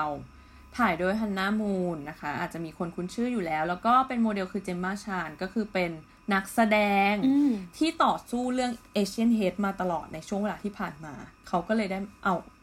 หยิบมาขึ้นปกนะคะ คือคนเห็นนะบางทีอาจจะแบบ เฮ้ยใช่ปก British เหรอวะทำไมหน้าเขาแบบไม่ใช่ฝรั่งในจินตนาการเลย นึกออกปะแต่เขาเป็นแบบ actor อืมที่เป็นชาวอังกฤษแล้วก็ actress ค่ะที่เป็นชาวอังกฤษแล้วก็ ต่อสู้เรื่อง Asian hate มาตลอด แล้วก็ยังได้รับบทบาทสำคัญในหนังใหญ่ ๆ อย่างแบบอะ Eternal ของ Marvel ที่กำลังถึง ซึ่งในฝั่งอืมของ UK เนี่ย เขาก็ใช้เป็นแม่น้ำเทมส์นะคะ ที่เป็นพระอาทิตย์ขึ้น แน่นอนก็บ่งบอกเป็นแม่น้ำที่มีชื่อเสียงของฝั่งอังกฤษอยู่แล้ว ก็พูดเรื่องอะการมีเกิดใหม่หรือว่าวัฒนธรรมที่สามารถเปลี่ยนแปลงหรือการมาใหม่ได้อย่างฝั่ง ของแบบ Asian hate ที่ควรจะหยุดไปซะอะไรเงี้ย อืม ก็มาอยู่ในเล่มนี้ ซึ่งเราก็จะเห็นเลยว่าเฮ้ย character ของของสองที่อะก็ไม่เหมือนกัน การเลือกสถานที่ก็แล้วแต่เลย หรือแม้กระทั่งชุดสีทองเนี่ยก็แบบบ่งบอกถึงการสะท้อนของพระอาทิตย์ด้วยเช่นกัน ใช่ โอ้โห ตั้งใจอีกแล้วอะนั่นแหละค่ะ อะ ไปต่อไหมคิดไปมาดีต่ออะ อันนี้ค่ะ ต่อแล้วค่ะ New Beginning ที่แท้จริง New ในทุกๆด้านเลยสำหรับโวกฉบับจีนค่ะ ซึ่งอันเนี้ยเราต้องบอกก่อนว่าโวกอะได้มีบรรณาธิการบริหารคนใหม่เนาะเข้ามาในโวกจีน ซึ่งเป็นบรรณาธิการที่อายุน้อยที่สุด อายุ 27 ปีเองที่มาดูแล แล้วนี่เป็น September issue ฉบับแรกของเขา ใช่โอ้โหเขาชื่อคุณ Margaret Zhang นะคะ ที่เป็นบรรณาธิการเข้ามา คือเข้าไปดูในไอจีเขาได้เขาวัยรุ่นมากแกหัว น้ำเงินอะไรอย่างนี้เลยคือ ภาพจำเราอะบรรณาธิการ Vogue อะจะต้องเป็นแบบ Anna Wintour ปะทรทรงอ่าฮะ fierce นึกออกอะไรอย่างเงี้ย แต่มาแบบเออหือคุณมาร์กาเร็ตมาคือแบบ วิทวาสวิศวะสุดๆ แล้วอันเนี้ยก็เป็นการตีความพระอาทิตย์เหมือนกัน เราอาจจะไม่เห็นพระอาทิตย์ที่เป็นดวงใช่ไหมคะ แต่เราเห็นพระอาทิตย์ที่หน้าผากของเขาค่ะค่ะ หน้าผากของนางแบบ ตรงนี้เลยค่ะ เป็น new beginning ที่เรียกได้ว่าอะทางฝั่งฝั่งบรรณาธิการเองก็เป็นการเริ่มต้นงานใหม่ของเธอด้วย แล้วในขณะเดียวกันอือฮึบนปกเนี้ยเขาไม่ได้ใช้นางแบบ เขาใช้เป็นใช่อ้าวเขาเป็นนักเรียนนะคะ เป็นนักศึกษา อยู่แบบอยู่มหาลัย แล้วเป็นนักศึกษาสายเต้น ที่ใช่เขาไปพามา ซึ่งก็ไปหยิบมาแล้วก็พูดถึง เขาเรียกว่าเจเนอเรชันใหม่ new era ของสำหรับวงจีนนะคะ ซึ่งในเล่มเองอะนางแบบอะก็ไม่ใช่โมเดลด้วย เป็นเขาเรียกว่าเขาใช้คำว่ามือสมัครเล่นเลยอะน้องคนนี้หนึ่งคนที่เป็นนักศึกษาอืมอายุ 19 ปีนะคะ เรียนเต้นอยู่ที่เบจิง แล้วในเล่มอะก็ยังมีแบบค่ะเขาเรียกว่าอะไรอะนักวิเคราะห์บัญชี อย่างนี้ด้วย มีแม้กระทั่งเป็น assistant ของดีไซเนอร์ก็มาค่ะคือมันมันมันรวบรวมความหลากหลายไว้เลยใน Vogue จีนอันนี้ ซึ่งเขาเรียกว่าเป็น new beginning จริง ๆ แต่คอมเมนต์ชาวเน็ตค่ะ ที่ดิฉันไปเจอ ชาวเน็ตชาวเน็ตนะคะชาวเน็ตก็ได้บอกว่าโหวกจีนเธอ เป็นจุดเริ่มต้นของจุดจบหรอหรือยังไงทำไมเธอถึงใช้แบบ ใครก็ไม่รู้มาขึ้น September issue ที่แบบมี value สูงมากอะไรเงี้ยนั่นแหละแต่ฉันก็คิดว่าอาจจะต้องดูต่อไป เพราะว่าตอนเนี้ยมันคือเขาแค่ เป็นอยู่ในช่วงที่ก่อนจะปล่อยขายด้วย เป็นช่วงที่ทำแบบการอืมโฆษณาอยู่ซึ่งเราเห็นนะสำหรับเราอะตัวเราเองอะเราอาจจะเป็นคนรุ่นนี้เป็นคนเจนใหม่ ที่เราต้องการเห็นอะไรใหม่ ๆ เราเห็น เราต้องการความหลากหลาย เราต้องการความหลากหลายมาตั้งแต่แบบ ตั้งแต่เราอายุสิบกว่าเราก็รู้สึกว่าเฮ้ยทุกคนมีสิทธิ์ใช้ชีวิตเป็นของตัวเองถูกไหมแต่คนที่ยุคเก่าอะอืมแล้วเธอค่ะประเทศจีนอะ ยย้อนกลับไปเขาแบบ conserve อยู่แล้วอะเขาแบบเฮ้ยทำไมฉันคิดว่ามันจะได้เห็นซูเปอร์โมเดลขึ้นปก ซึ่งมันควร ซึ่งอืมถ้าเราเรียงไทม์ไลน์ Vogue มา ตั้งแต่ Anna Wintour เข้ามา คือเขาเริ่มต้นด้วยนา Naomi Campbell ถูกไหมเอาซูเปอร์โมเดลมาขึ้นปกอืมแล้วเสร็จแล้วก็มายุค2000ที่เริ่มใช้ celebrity เพราะว่าคนนะมันดู มันดูทีวีมากขึ้น มันรู้จักดารามากขึ้น ซึ่งอันเนี้ยฉันว่ามันตอบโจทย์การเป็น new beginning นะ เพราะว่าเรามาด้วย culture ใหม่ เราเห็นความหลากหลายผ่าน culture บนอินอินเทอร์เน็ต เราผ่านการดูอืมโทรทัศน์มาแล้วมันจบไปแล้วนี่คือยุคใหม่แล้วมันคือ new beginning ใหม่แล้วแล้ว ฉันว่าสิ่งเนี้ยมันมันคุยกับฉัน แต่แน่นอนคอมเมนต์ชาวเน็ตก็คืออมไม่ สิ่งดีแบบไม่ได้เลยทำไมจะต้องซื้ออะไรเงี้ย อืม นั่นแหละ แต่ฉันชอบนะมันสวยอะ ใช่ก็เรากำลังพูดเรื่อง คือเอาแค่ปกก่อนเรามันกำลังสพูดวเรื่ยอง diversity อะเออออย่างไรเราต้องการความหลากหลาย ซึ่งอย่างที่ฉันเคยพูดไปเลยว่า ถ้านิตยสารแฟชั่นไม่พูดแล้วใครจะพูด แล้วเมื่อไหร่คนอื่นๆ จะได้มีสิทธิ์มีเสียงบ้างนึกออกปะนั่นแหละ ทุกคนมันมีเขาเรียกว่าอะไร มีสิ่งที่ต้องการจะพูดอยู่แล้ว แล้วนิตยสารคือได้ส่งผ่านได้คัดเลือกสิ่งเหล่าเนี้ยให้เขาได้พูดออกไปใช่ซึ่งฉันก็เลยรู้สึกว่า appreciate มาก อืมแล้วฉันน่ะรู้สึกว่า คือเขาก็เลือกใช้นางแบบที่ไม่ใช่หน้าตาแบบ Chinese beauty อะ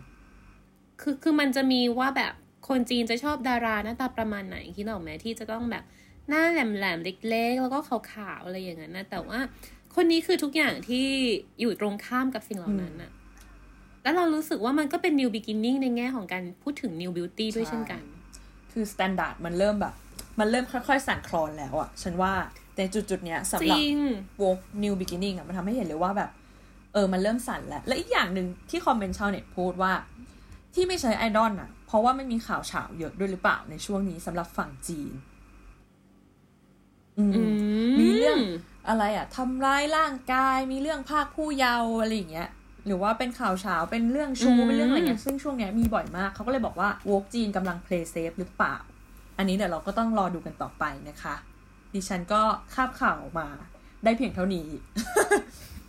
อะไปได้ค่ะต้องรอดูขออนุญาตค่ะไปต่อเลยนะคะอะค่ะ ทุกคนคะโอ้โหเราได้มาเห็นโวกที่ไม่มีนางแบบแล้วสำหรับ September issue เหมือนปีที่แล้วเตยก็ยกไปเรื่องเป็น paint เนาะเป็น painting อืมซึ่งปีนี้ใช่สำหรับใช่เช็ก อันนี้เป็นเป็นฝั่งของเช็กนะคะ Vogue เช็กที่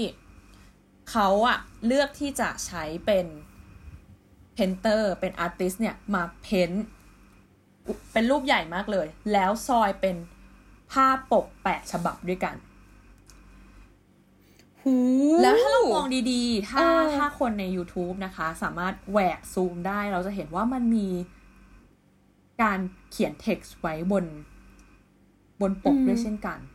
ซึ่งอันเนี้ยเขาก็บอกว่าเป็นครั้งแรกของ w o r k c h e c k ที่ ทำสองสิ่งนี้มารวมกัน คือการนำ text และการทำภาพเพ้นท์น่ะมาอยู่ด้วยกัน ซึ่งภาพเพ้นท์เนี้ยแน่นอนเขาไม่หลุดธีมค่ะ ก็ยังเป็นภาพเพ้นท์ที่มี reference มาจากพระอาทิตย์ เขาเรียกเขาตีความโวกฉบับนี้เป็นแบบ เป็น day break ของเช็คเอง เป็น new beginning ที่เฮ้ยเราก้าวไปละ เรากำลังผ่านพ้นวิกฤตไปอะไรอย่างเงี้ย แล้วก็เลยได้มาเป็นภาพนี้ ซึ่งอืมในขณะเดียวกันอีกสิ่งที่น่าสนใจคือ ภาพเนี้ยนำไปขายใน NFT ด้วย ใช่อืมซึ่งมันก็เลยสุดยอดเป็นการแบบทำให้เห็น culture ใหม่ ๆ ของการซื้อขายงานด้วยเช่นกันผ่านตัว w o r k Check นี้ใช่เลยค่ะ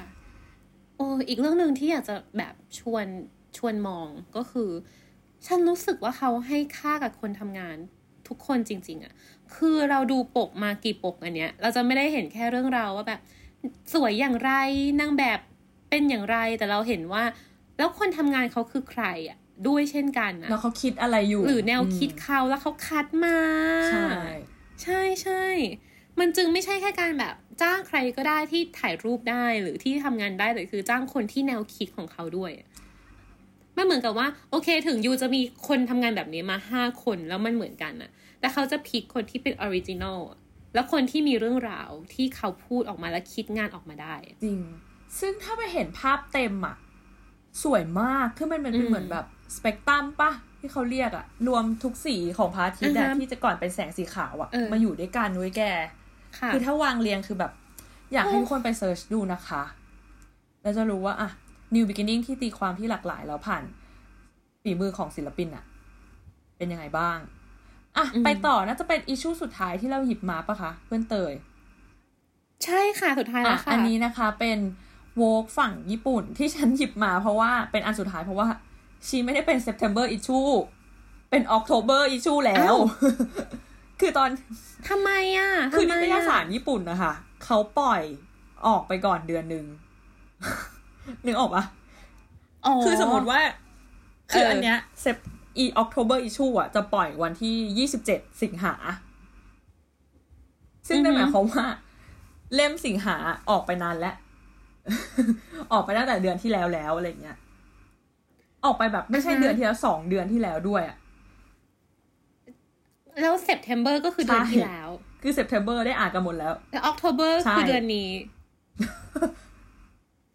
อะไรอย่างนี้เวลาเขานับเขาจะนับ October หรือ September เป็น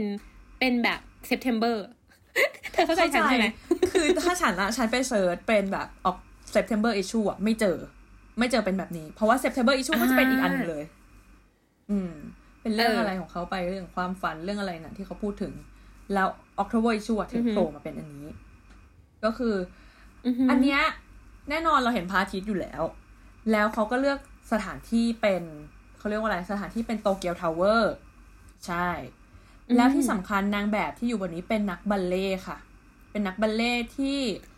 เป็นลูกครึ่งอีกต่างหากเป็นลูกครึ่งญี่ปุ่นกับเกาหลี ซึ่งถ้าเรามองย้อนกลับไปอะ Vogue ก็เอา Naomi Osaka มาแล้ว ใช่ ซึ่งเป็นนักกีฬาแล้วก็เป็นลูกครึ่งอะไรเงี้ยเหมือนเขากำลังจะพยายามพูดเรื่อง culture อยู่ในช่วงนี้ของฝั่งญี่ปุ่นเนอะว่าแบบมันมีความหลากหลายอือฮึเรื่องเชื้อชาติมากยิ่งขึ้น เพราะว่า ถ้าเราย้อนกลับไปแล้วอะคนญี่ปุ่นเองอะจะไม่ไม่อินเลยกับใครเป็นลูกครึ่งหรืออะไรเงี้ย เพื่อนจะโดนบูลลี่มากแบบ เราจำได้เราคุยกับเพื่อนเราที่เป็นลูกครึ่งอะไรเงี้ยบอกว่าตอนเด็กๆคือโดนบูลลี่มาก เพราะว่าเป็น half เป็นลูกครึ่งอะไรเงี้ยซึ่งเนี่ยตอกย้ำเลยในสิ่งที่เราพูดตลอดว่าถ้านิตยสารแฟชั่นไม่พูดแล้วใครจะพูดเรื่องนี้ การที่มันทำให้มันกำลังพยายาม normalize ออความหลากหลายให้แบบเออ มันเป็นไปได้แม้กระทั่งวกเองอะยังเอาลูกครึ่งขึ้นมาขึ้นเลย แล้วทำไม ชาวญี่ปุ่นทั้งหลายจึงยังจะต้องบูลลี่อีกหรืออะไรอีกมันควรเป็นปกติได้แล้วอะไรอย่างเงี้ย ใช่ ซึ่งวกของญี่ปุ่นอะ ก็พูดถึงเรื่อง New Era ของฝั่ง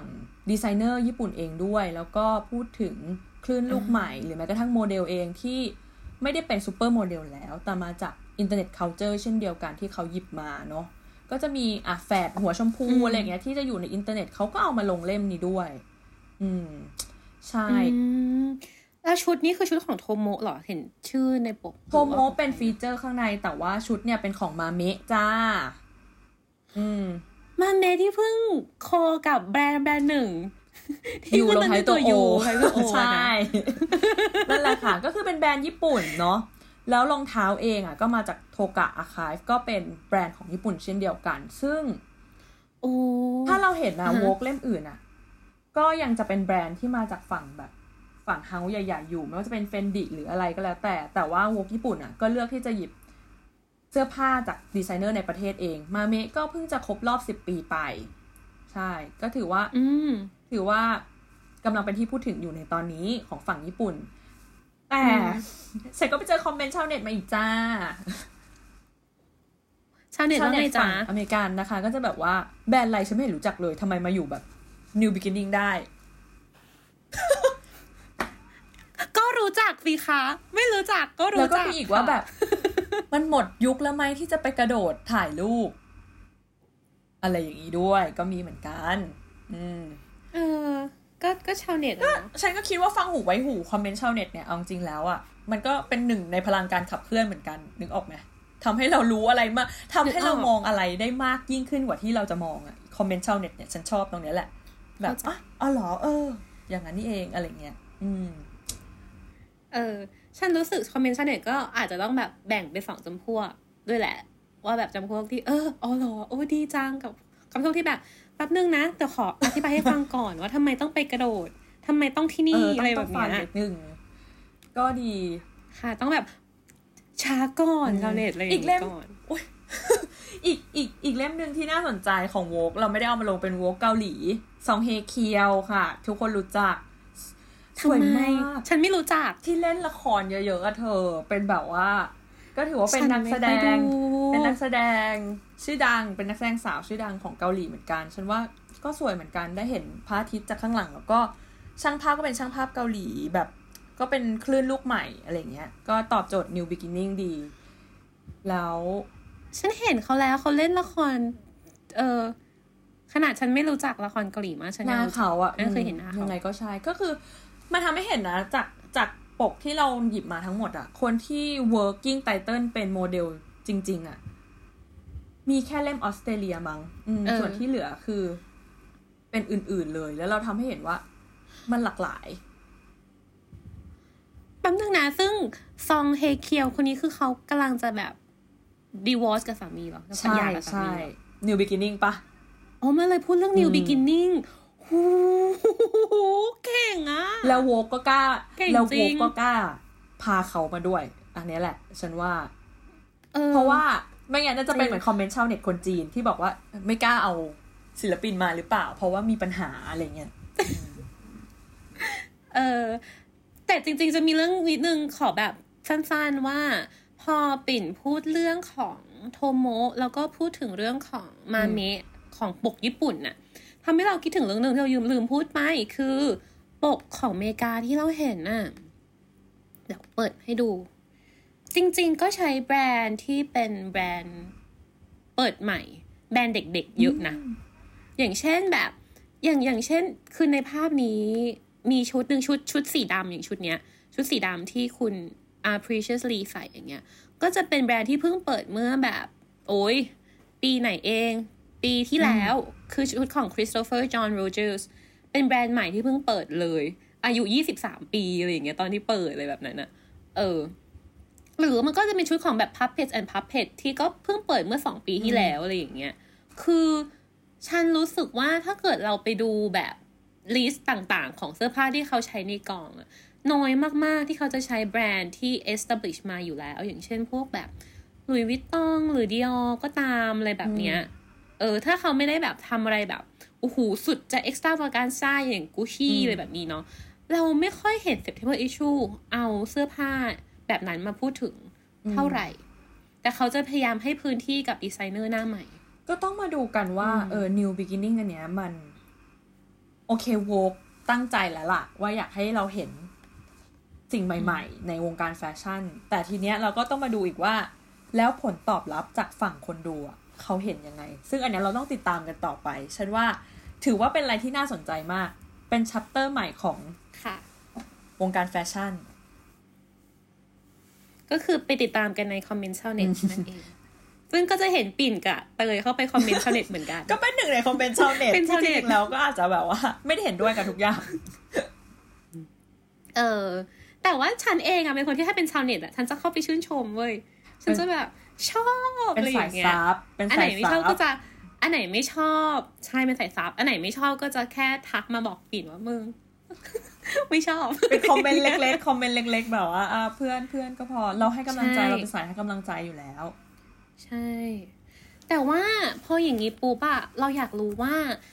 ปิ่นเองหรือว่าเราเองก็ตามอะเนาะเรามองว่าคำว่ามี new beginning อะยังไงบ้างสมมุตินะคะ สมมุติว่าปิ่นเป็น editor in chief ของของโวก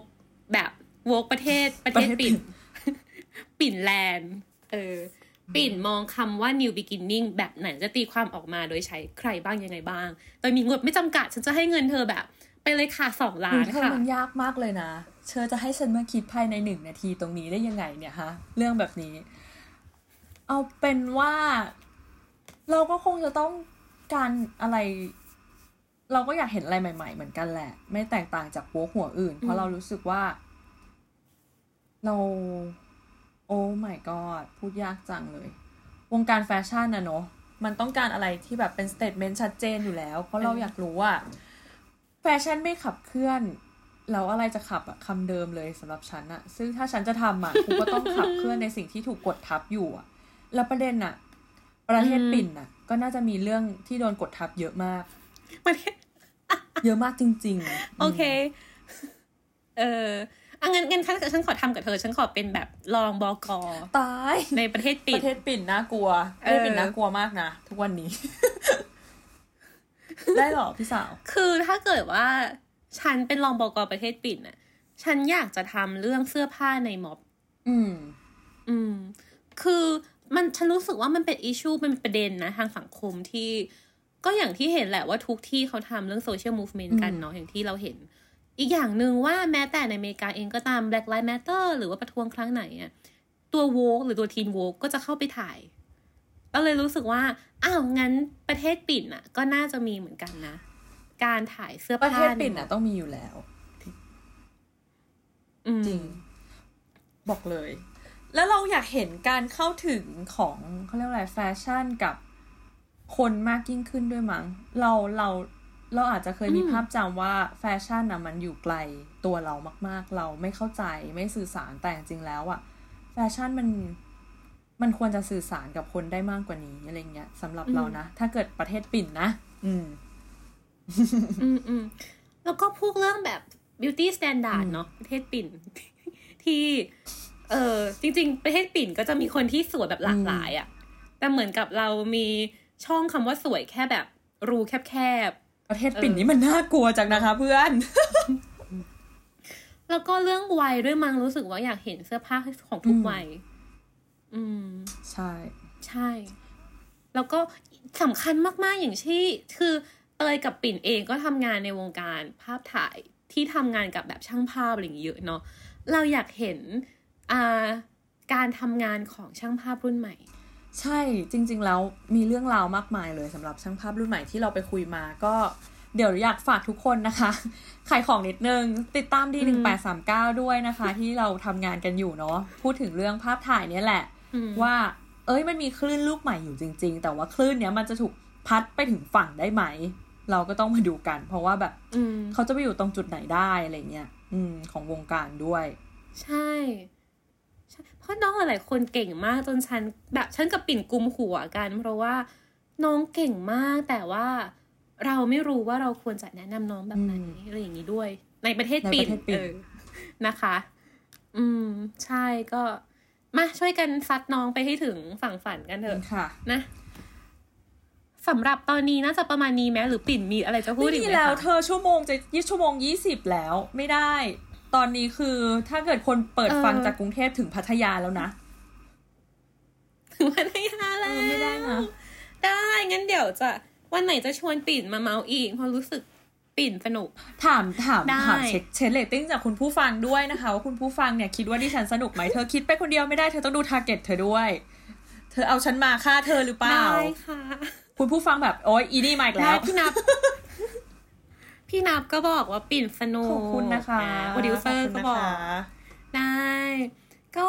อะจริง ๆ อยากจะชวนคุยทุกคนด้วยเนาะว่าคิดยังไงกับ Vogue ทั้งในไทยและต่างประเทศ แล้วก็เอ่อคิดว่าแฟชั่นควรเป็นทิศทางไหนบ้าง ซึ่งแน่นอนว่าเดี๋ยวเราก็คงจะมีการพูดถึงแฟชั่นพูดถึงอะไรขึ้นมาอีก เพราะว่านะคะแฟชั่นอะและแน่นอนว่ามันเจอต่อกันใหม่สู้อยู่แล้วฮึเพื่อนอะไรแฟชั่นมันต่อสู้ตรงธีมชีวิตตรงธีมของเธออยู่แล้วไง เราต้องดูต่อไปกันเรื่อยๆว่าเราจะต่อสู้กันไปในทิศทางไหน นั่นแหละ คือคือมันชัดมากอย่างเช่นแบบเสร็จพชูครั้งเนี้ย มันก็คือพูดเลยว่าการต่อสู้เพื่อให้แฟชั่นเป็นเรื่องของทุกอืมๆคน อันนี้คือคิด tagline ให้พี่นับเสร็จเลยอะไปใส่ได้ในแคปชั่นเลย ใช่จบแค่นี้ มันเลยแบบแฟชั่นไม่ใช่แค่เรื่องของคนคนเดียว หรือไม่ใช่แค่เรื่องของคนกลุ่มหนึ่ง หรือไม่ใช่แค่เรื่องของคนมีเงิน แต่มันคือเรื่องของเสื้อผ้าที่เราใส่อยู่ทุกๆวันด้วยเช่นกันน่ะใช่สื่อเสื้อผ้าคุณยายที่ไปเจอมาในตู้ อะไรก็ตามทุกอย่างมันคือแฟชั่น แต่ทุกอย่างก็คือเรื่องของสังคมด้วยเช่นกัน เดี๋ยวนะคะเราก็รอดูว่า September issue ของฝั่งวกไทยจะเป็นยังไงเนาะเราก็รู้สึกว่า New Beginning เป็นอะไรที่น่าสนใจอยู่แล้วแหละ อยู่ที่ว่าใครจะนำเสนอยังไงออกมาให้เราเห็น อืม อืม ได้ได้ได้ โอเค น่าจะประมาณนี้ เราไว้เจอกันใหม่อีกสองอาทิตย์ข้างหน้า ซึ่งขอให้ทุกคนปลอดภัย เพราะว่าจะได้มาเจอกันอีกนะ ขอบคุณมากค่ะค่ะแล้วก็เดี๋ยวคราวหน้าจะชวนปิ่นมาอีก ขอบคุณปิ่นแล้วขอบคุณผู้ฟังทุกคนมาก ๆ ที่อยู่ด้วยขอบกันคุณมาค่ะนะคะ สวัสดีค่ะ ก็อยู่ด้วยกันมานานมากแล้ว ขอบคุณนะ บ๊ายบาย ติดตามเรื่องราวดี ๆ และรายการอื่น ๆ จาก The Cloud ได้ที่ readthecloud.co หรือแอปพลิเคชันสำหรับฟังพอดแคสต์